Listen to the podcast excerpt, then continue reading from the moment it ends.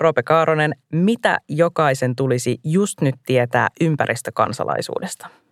Varmasti sitä, että maailmaa voi muuttaa tekemällä, että se tavallaan liika pohtiminen tai ajatteleminen ei maailmaa muuta, vaan maailmaa muutetaan kyllä toiminnalla ja käyttäytymisellä ja organisoitumalla.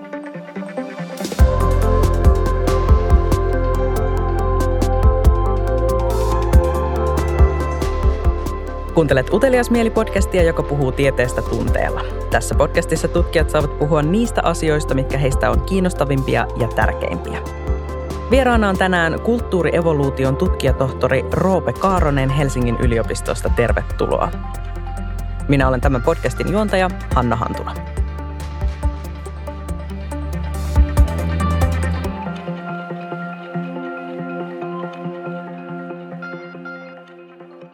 Roope Kaaronen, sä oot kiinnostunut siitä, miten ihmiset käyttäytyvät kollektiivisesti ja tekevät päätöksiä epävarmuudessa. Ja sua kiinnostaa ilmeisesti erityisesti se, että kuinka ihmisyhteisöt voi käyttäytyä kestävästi. Miksi käyttäytyminen on kiinnostanut sua niin paljon? No tietysti näissä kestävyyskysymyksissä käyttäytyminen on lopulta se, joka ajaa tavallaan kaikkia ympäristön muutosta, nimenomaan ihmisen käyttäytyminen. Että ei sellaista esimerkiksi ympäristökriisiä tai muutakaan niin kuin sosiaalista ongelmaa löydy, johon ei jollain tapaa liittyisi ihmisen käyttäytyminen. Miten sä oikein päädyit tutkimaan ilmastokysymyksiä käyttäytymisen kautta? No suoraan sanottuna minua kiinnostaa moni, moni muukin asia ihmisen käyttäytymisessä, mutta tietysti tällä hetkellä nämä, nämä niin kuin polttavimmat poliittiset kysymykset liittyy jollain tapaa yleensä ympäristöön tai ilmastoon myös. Kuinka kulttuurievoluution tutkija päätyy tutkimaan ympäristöasioita? Hyvinkin luontevasti, että jos miettii kulttuurievoluutiota tieteenalana, se on hyvin uusi tieteenala, jossa yhdistyy siis äh, ekologit, sosiaalitieteilijät, taloustieteilijät ja moni, moni muu tiede, jotka yhdessä miettii, että mikä se on tarkalleen, mikä saa tai mikä tekee ihmisyhteisöstä niin, niin kuin kummallisia suhteessa muuhun eliökuntaan. Niin jos katsoo näitä meidän erityispiirteitä, jotka on nimenomaan se, että me ollaan taitavia muokkaamaan meidän ympäristöään kaiken maailman teknologioin tai, tai että me ollaan taitavia levittämään uusia sosiaalisia innovaatioita tai teknologioita, niin jollain tapaa nämä kaikki kuitenkin sitten liittyy myös siihen, tai siis kaikki ajurit, jotka teki meistä erikoisia niin kuin ihmiskuntana, on myös niitä, jotka ajaa nykyistä ympäristökriisiä.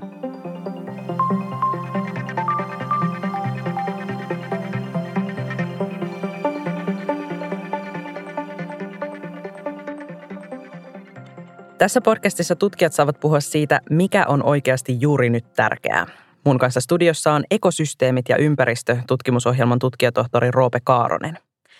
Tänään me jutellaan sun kanssa ympäristökansalaisuudesta. Perinteisesti kansalaisuus käsitteenä määritellään usein valtion tai alueen kautta, esimerkiksi siis vaikka Suomen kansalaisuutena, EUn kansalaisuutena tai nyt globalisaation myötä on noussut myös maailman kansalaisuuden käsite – Voidaanko siis ympäristökansalaisuus nähdä näihin verrattavissa olevana identiteettinä? Mitä se oikein tarkoittaa, se ympäristökansalaisuus?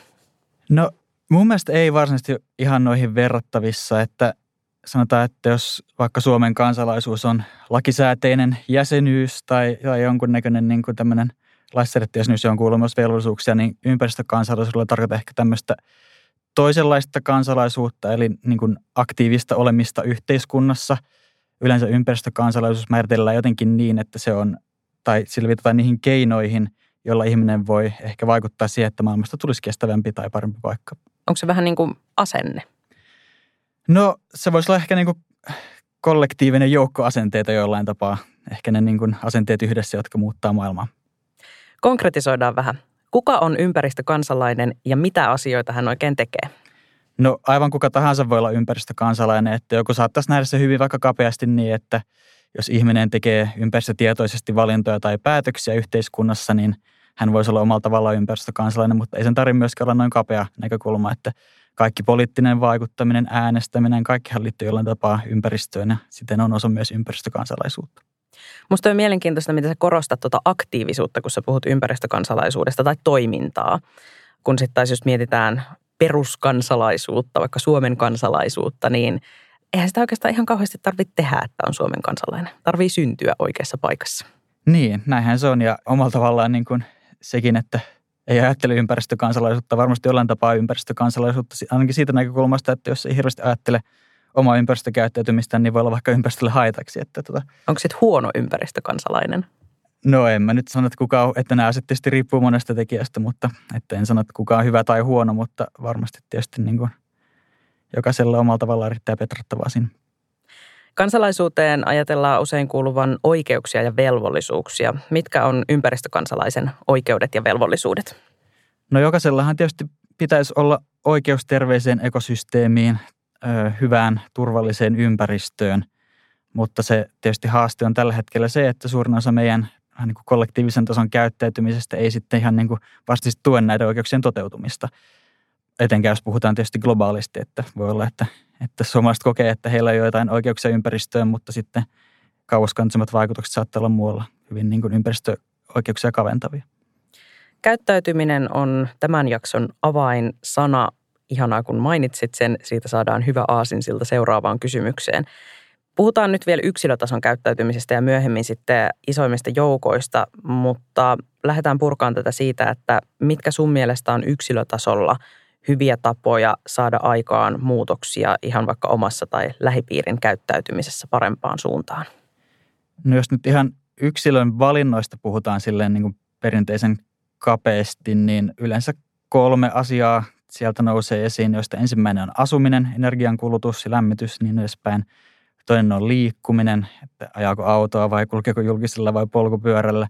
Ja kolmas on sitten ruokaan liittyvät valinnat, eli ruokavalio.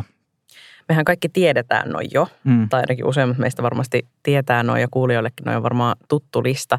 Mutta se on usein aika vaikeaa valita se, että kävelee vaikkapa bussipysäkille räntäsateessa, kun jos pihassa sattuu seisomaan mukavasti lämmitetty auto.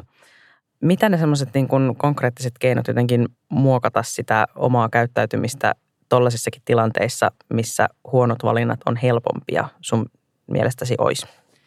Niin, no siinä tullaan tavallaan siihen nimenomaan siihen kysymykseen, että minkä takia toi on ehkä välttämättä paras tapa kehystää ympäristökansalaisuutta tai, tai ihmisen käyttäytymistä, että – Mehän tiedetään pitkästä tutkimusperinteestä, että ihminen ei ole täysin rationaalinen toimija, että meillä on tiettyjä niin kuin haasteita esimerkiksi käyttäytyä samalla tavalla kuin miten meidän asenteet tai preferenssit niin kuin määrittäisi meidän käyttäytymisen ideaalitilanteessa.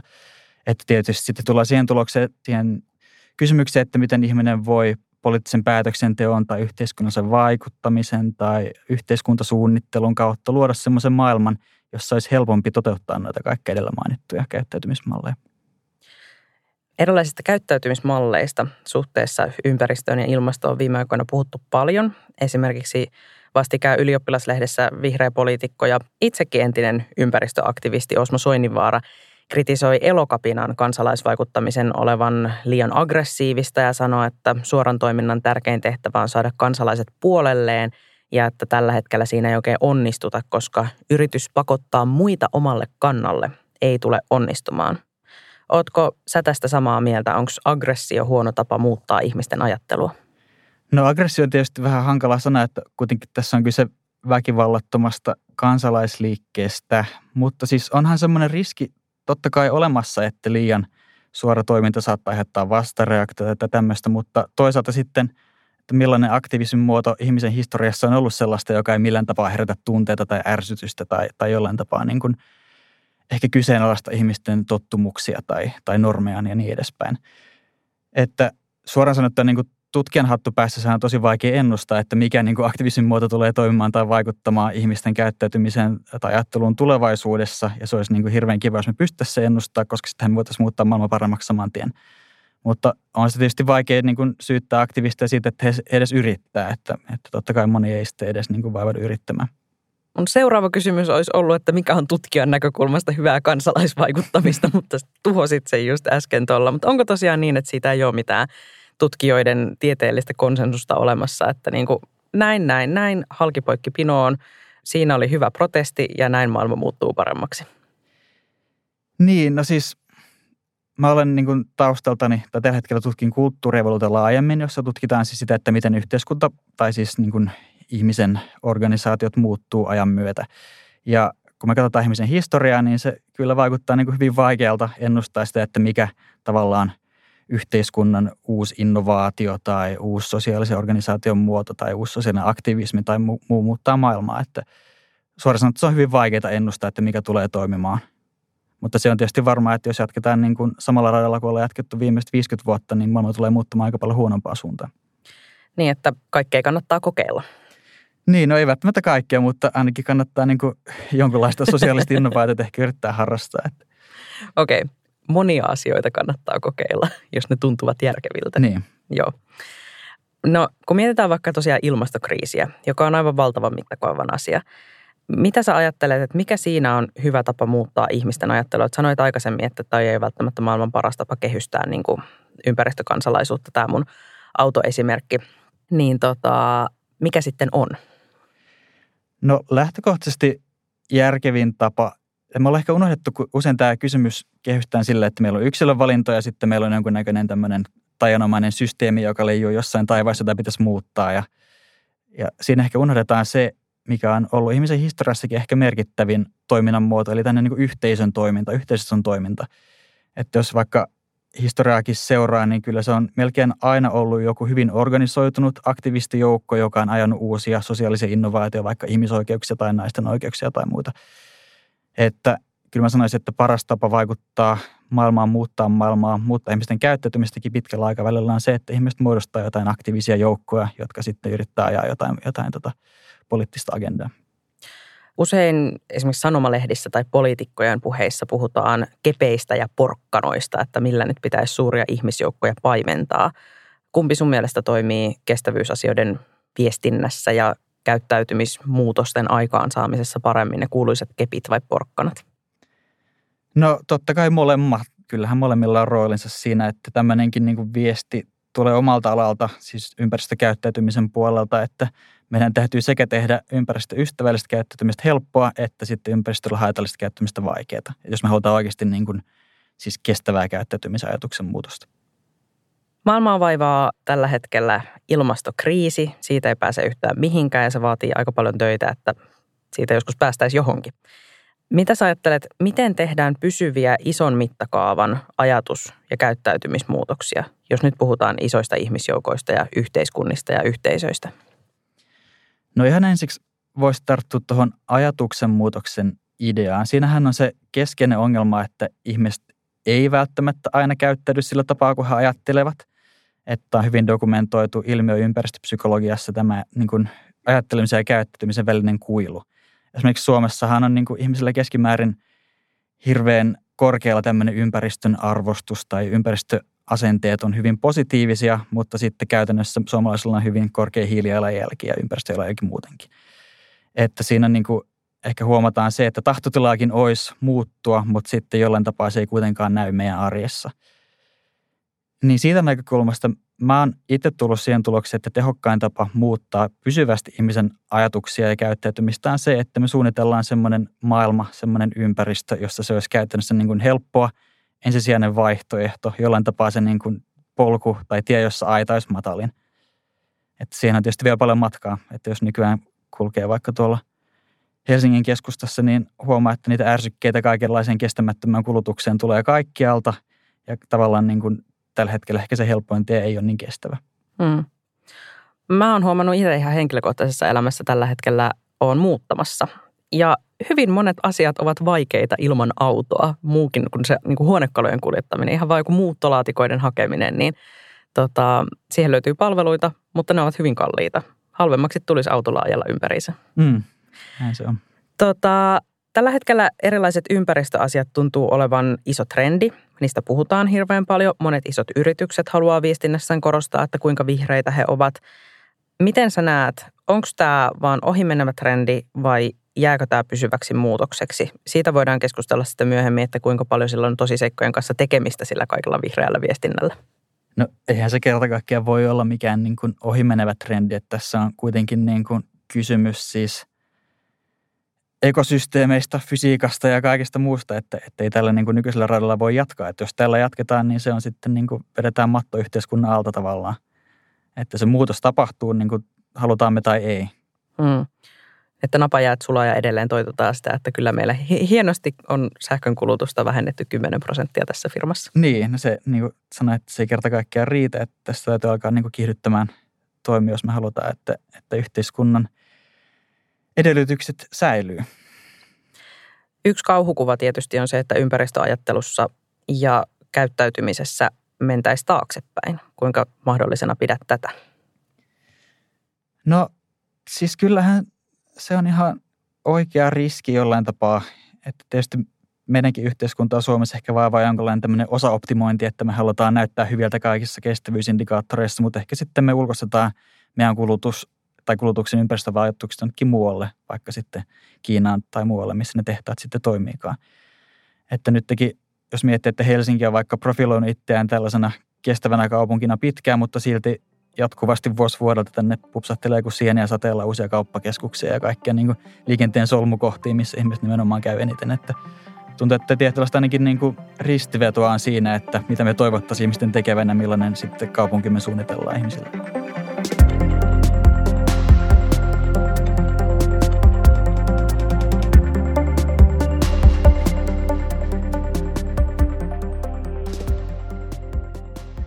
Sä oot Roope puhunut tämän haastattelun aikana paljon arvoista. Voiko sanoa, että yhteisen arvot ovat jopa tärkein väline niin sanottujen hyvien toimien edistämisessä? No yhteisön arvot ja normit on tietysti tärkeitä, mutta itsessään arvot ei niin kuin muuta maailmaa. Että muuttamiseen tarvitaan toimintaa ja käyttäytymistä. Ja se ongelma arvoissa on se, että ne usein ei sitten kuitenkaan heijastu käyttäytymisessä aina ihan aukottomasti. Itse asiassa siinä on semmoinenkin koukku, että usein – meidän käyttäytyminen itsessään vaikuttaa meidän arvoihin, vaikka siihen, että, että kun esimerkiksi Kööpenhaminaan suunniteltiin hyvät pyörätiet, ihmiset alkoi pyöräilemään yhtäkkiä kaikista niin kuin hiljalleen tuli hyvin pyöräilymielisiä ja sinne syntyi tämmöinen pyöräilykulttuuri. Että näinkin voi käydä tavallaan toisinpäin, että käyttäytyminen ohjaa arvoja. Tämä on ihan hauskaa, koska usein ihmisellä tuntuu olevan se käsitys, että no minulla on nyt nämä arvot ja sitten minä toimin niiden mukaisesti. Joo, se ihmisillä tuntuu olevan näin, mutta sitten usein kun ruvetaan tarkastelemaan heidän käyttäytymistään tarkemmin, niin sitten usein siellä näkyy hyvin niin raikeitakin ristiriitoja siinä arvomaailman ja käyttäytymisen välissä. Mistä tämä oikein johtuu? Mitä sille voi tehdä? No se johtuu tietysti niin kuin monelta osin siitä, että suuri osa meidän käyttäytymistä perustuu tottumuksiin ja erilaiseen vähän niin kuin tällaiseen ei niin ehkä tietoiseen toimintaan. Että meillähän on kaikilla meidän omat rutiinit, että me mennään näin, että me selvitään meidän päivästä niin tavallaan tukeudutaan vanhoihin tottumuksiin ja myöskin tietysti se ympäröivän maailman ärsykeympäristö ohjaa meidän käyttäytymistä monella tapaa sille, että, että se ei välttämättä ole linjassa meidän arvomaailman kanssa. Että hyvin vaikeatahan se on niin kuin kulkea kaupungilla ja käyttäytyä aina niin kuin arvomaailman mukaisesti. Musta tässä on jotenkin mielenkiintoinen semmoinen, mä tiedän, ristiriita, ehkä ei ihan ristiriita, mutta ainakin jännite, että sä toisaalta puhut just siitä, että miten tärkeää on tietoisesti ja aktiivisesti toimia esimerkiksi ilmaston hyväksi. Mutta sitten toisaalta, jos mä nyt oikein olen ymmärtänyt, niin sä kuitenkin edustat semmoista kuvaa ihmisestä, että me ei olla ihan niin hirveän tietoisia meidän omista vaikutusperistä ja me ei ehkä niin kuin olla ihan niin vapaita, jos me ei olla hereillä valitsemaan, että miten me tehdään. Eikö tässä tulla jo vähän semmoisiin niin vapaan tahdon kysymyksiin?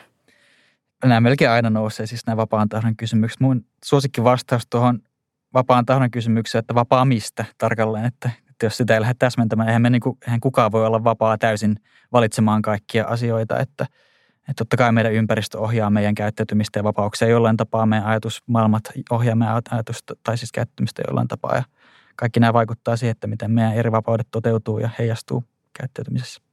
Mun mielestä oli kiinnostava esimerkki noista Kööpenhaminan pyöräteistä ja siitä, että miten ne vaikuttaa käyttäytymiseen ja toisaalta ihmisten arvoihin, niin voiko tuommoinen tavallaan suhteellisen pieni detalji luoda lopulta semmoisen kehän, että sekä arvot että käyttäytyminen vaan muuttuu koko ajan paremmaksi, kunhan se kerran saadaan alkuun?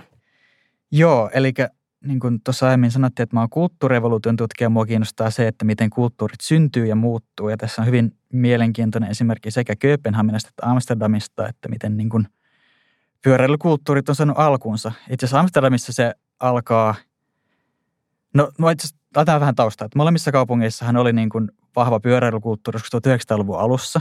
Sitten tuli niin kuin autot ja alkoi hiljalleen muuttaa yhteiskuntia enemmän autokeskeisiksi, kunnes siinä 70-luvun paikkeilla suurin piirtein Amsterdamissa alkoi tapahtumaan hyvin paljon sitten näitä onnettomuuksia, että autot ajo lasten yli siellä kaupungissa, aika niin kuin surullinenkin tapaus. Jossain vaiheessa oli hyvin paljon tämmöisiä onnettomuuksia. Ja siinä alkoi sellainen aktivistijoukko sitten kerääntymään ja toteamaan, että tämä ei voi jatkua näin, että meillä niin kuolla lapsi syntyi tämä liike Stop the Kindermood, että lopettakaa lasten tappaminen Amsterdamissa. Ja ne aktivistijoukot sai käytännössä muutettua sen, että sinne alkoi kehittyä enemmän enemmän pyöräteitä, joka sitten taas kutsui kadulle enemmän enemmän pyöräilijöitä. Sitten totta kai, kun ihmiset katsoivat, että tuolla pyöräilee enemmän ihmisiä, että ehkä toi onkin niin kuin trendikästä tai jotain siistä, mihin haluaa sitten osallistua, niin tämä alkoi leviämään sitten niin kuin sosiaalisissa verkostoissa tämä pyöräily, kunnes sitten sit syntyi tämmöinen niin itseään ruokkiva kehä, että kun tuli enemmän enemmän pyöräilijöitä kadulle, totta kai he rupesivat sitten vaatimaan parempaa parempaa pyöräilyinfraa, ja aina kun tuli parempaa pyöräilyinfraa, niin tuli enemmän pyöräilijöitä. Että näin tavallaan niin kuin esimerkiksi aktivismilla saatiin tämmöinen pyöräilykulttuuri kuin Amsterdamissa käyntiin. Tosiaan niin kuin Suomessakin, kun puhutaan vaikka kaupunkisuunnittelusta ja pyöräilyn suunnittelusta, todetaan, että ei me olla mikään Amsterdam, että ei me tähän voida. No Amsterdam ei myöskään ollut Amsterdam 70-luvulla, että jos katsoo kuvia Amsterdamissa 70-luvulla, niin se on aivan täynnä autoja. Ja nykyään on aivan tänne pyöriä. Että näinkin niin kuin äkkiä voidaan saada maailman muuttumaan, kun oikeasti ryhdytään hommiin. Kun puhutaan ihmisten käyttäytymisen tutkimisesta, niin mulla ainakin lähtee mielikuvitus laukkaamaan kaiken näköisiin synkkiin kokeisiin ja salajuoniin, millä suurten ihmismassojen käyttäytymistä hallinnoidaan ja hallitaan. Onko tällainen mahdollista? No siis mä en ole itse mikään tuollaisen niin kuin suuri fani, mm-hmm. mutta siis totta kai niin kuin periaatteessa samoja välineitä kuin mitä markkinoijat käyttää, niin kuin jollain tapaa tämmöinen – alitajuntaan vaikuttaminen sun muu, niin totta kai se on niin kuin teoriassa mahdollista. Se, että kuinka hyödyllistä se on, niin on sitten toinen kysymys, koska kyllä ihmiset niin yleensä ennen tai pitkään huomaa, että heitä yritetään salakavallisesti ohjata johonkin suuntaan ja sitten voi syntyä just tämmöisiä vastareaktioita. Et mun mielestä se ei ole niin kuin ehkä järkevää ympäristöasioissa, koska niin kuin mä sanoin aiemmin, että ihmisillähän on Suomessa vaikka keskimäärin verrattain niin kuin hyvät ympäristöarvot, että he haluaisikin käyttäytyä paremmin. Sittenhän me voidaan vaan niin kuin auttaa heitä tekemään se, että ei siinä tarvitse olla mitään salajuonta toisaalta sitten, jos niin kuin haluaa tuohon linjalle lähteä, että miten tämmöiset niin salakavalat keinot vaikuttaa ihmisen käyttäytymiseen, niin niitä on sitten esimerkiksi markkinointi täynnä.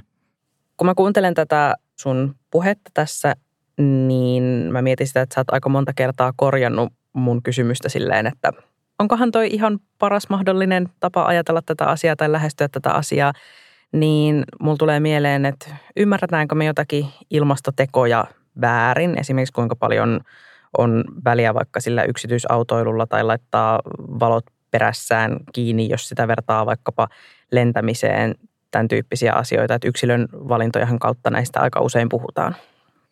No ehdottomasti, että meillähän niin maailma on täynnä tämmöisiä aika perusteellisikin väärinymmärryksiä. Nytkin kun on tämä uusi energiakriisi käynnissä tai tuloillaan, niin huomaa, että kaikilla on ilmeisesti just näitä, että sammuttakaa valot perässänne lappuja, mikä on tietysti niin kuin, totta kai, sammuttakaa valot perässänne, mutta toisaalta sitten jonkun toisen käyttäytymismuodon kuin vaikka asunnon lämmittämisen tai että mihin energia tulee asunnon lämmittämiseen tai sitten lentämisen energiakulutus on valtavasti suurempi. Että mulla on sellainen ihan hyvä anekdootti tästä olemassa yhdessä kansainvälisessä tapaamisessa. Sinne tuli yksi tuota noin, niin tutkija toiselta puolta maailmaa lentäen ja sitten se valitteli paikan päälle, että siellä oli pahvimukeja niin kuin kahviautomaatin vieressä – että siinä ei ehkä mennyt sitten niin prioriteetit kuitenkaan oikein. Okei, eli tuossa vähän ehkä silleen niin kuin mittakaava heitteli Kyllä. Tota, ää, hänen henkilökohtaisissa käsityksissään. Ja musta tuntuu, että tämmöisiä mittakaavavirheisiä on aika helppo itsekin mennä, että, että niin kuin, mä ihan hyvin voisi olla toi tutkija. niin tota, ää, miten sun mielestä asioille saadaan oikeat mittasuhteet? No siihen ei välttämättä ole mitään niin kuin hirveän hyvää tai salasta reseptiä, että, että kyllä tuommoisissa asioissa niin sen täytyisi lähteä ihan siitä, että ihmisten tietouteen pitäisi jollain tapaa vaikuttaa, että saataisiin tämä jollain selkeällä kampanjalla tai informaation välityksellä selkeäksi, että mitkä on niitä niin kuin strategisimpia ympäristötekoja, mitä ihminen voi tehdä. Mitä siinä kampanjassa oikein pitäisi sun mielestä korostaa, jos nyt tässä sitä vähän suunnitellaan ja leikitään viestintätoimistoa? Tekeekö se esimerkiksi ympäristötoimista tehokkaampi, jos ihminen ajattelee maapallon mittakaavassa maapallon laajuisesta ongelmastahan tässä on kyse. Tai verrattuna siihen, että jos ajattelee vaikka pelkästään Suomen rajojen sisäpuolella olevia ympäristökysymyksiä, jotka on ehkä vähän helpompi hahmottaa. No näissä ympäristöasioissa ei oikein niin kuin voi valita joko tai, että kyllä meidän täytyy miettiä sekä paikallisesti että globaalisti, mutta tietysti sitten eri valinnoilla saattaa olla hyvin erilaisia vaikutuksia. Että siinä on just se osa-optimoinnin vaara, että jos sä haluat niin kuin vaikka priorisoida Suomen luontoa, niin voi olla, että se tapahtuu sitten jonkun muun kustannuksella että totta kai siinä on paljon riskejä. Minkä tyyppisiä riskejä noin on? No, tuo on tietysti, no jos vaikka miettii näitä, näitä tuota Sustainable Development Goalsia, mistä nyt on ollut paljon puhetta viime aikoina, jotka tulee siis YKlta tämmöiset erilaiset indikaattorit, että millä niin kuin maailman maat näyttäytyy eri kestävyyden indikaattoreina, niin Suomihan näyttäytyy niissä aina niin kuin suurin piirtein ykkösenä, että meillä on tosi niin kuin kestävän näköinen, koska meillä on siellä tavallaan niin kuin sosiaalinen oikeudenmukaisuus ja sukupuolikysymykset ja muut indikaattorit tavallaan niin kuin parhaimmillaan. Mutta sitten jos katsoo tavallaan toisia indikaattoreita, vaikka ilmastojalanjälkeä tai hiilipäästöjä, niin sitten yhtäkkiä ei ollakaan kestävä. Ja jos kaikki käyttäytyisi samalla tavalla kuin me, niin sitten käytännössä maailma ei voisi niin kuin jatkaa hirveän pitkää tällä tiellä. Että, että kyllä semmoista niin kuin osaoptimoinnin vaaraa todella on. Tällä hetkellä maailma on varmaan monen mielestä aika ahdistava. Ilmastokriisin lisäksi Euroopassa on sota käynnissä ja inflaatio jyllää, sähköhinta huitelee vähän missä sattuu päivittäin ja elämä tuntuu aika paljon epävarmalta. Mitä sä ajattelet tällaisessa tilanteessa? Kuinka helppo on pitää kiinni erilaisista ilmastoteoista, pitää kiinni ilmastopolitiikan edistämisestä, kun tällaiset muut asiat ahdistaa? Voiko näistä asioista ottaa taukoa, jos tuntuu siltä, että nyt ei oikein lähde? No siis totta kai yksilötasolla välillä pitää huiliakin, että pystyy jatkaa hyvän työn parissa jatkossakin, mutta toisaalta sitten yhteiskunnan tasolla tai kollektiivin tasolla meillä ei oikeastaan varaa siihen, että otettaisiin taukoa vaikka ilmastopolitiikasta tai ympäristöpolitiikasta, että Tästä täytyy huomioida sekin, että nämä kaikki kriisit, mitkä koko ajan putkahtelee, usein jollain tapaa myös liittyy toisiinsa. Että siellä on yhteinen juurisyy, joka liittyy vaikka rajallisiin resursseihin tai kestämättömään kulutukseen tai energiapolitiikkaan. Ja jollain tapaa nämä kaikki myös nivoutuu yhteen – Puhumattakaan vaikka sitten pandemioista, jonka juurisyyt on paikannettu jonnekin niin kuin ekosysteemeihin kajoamiseen tai, tai tuota, niin lentoliikenteeseen tai muuhun. Että, että siinä tapaa, kun erilaiset kriisit näyttää johtuvan samoista juurisyistä, niin niitä juurisyitä ei varsinaisesti voi unohtua.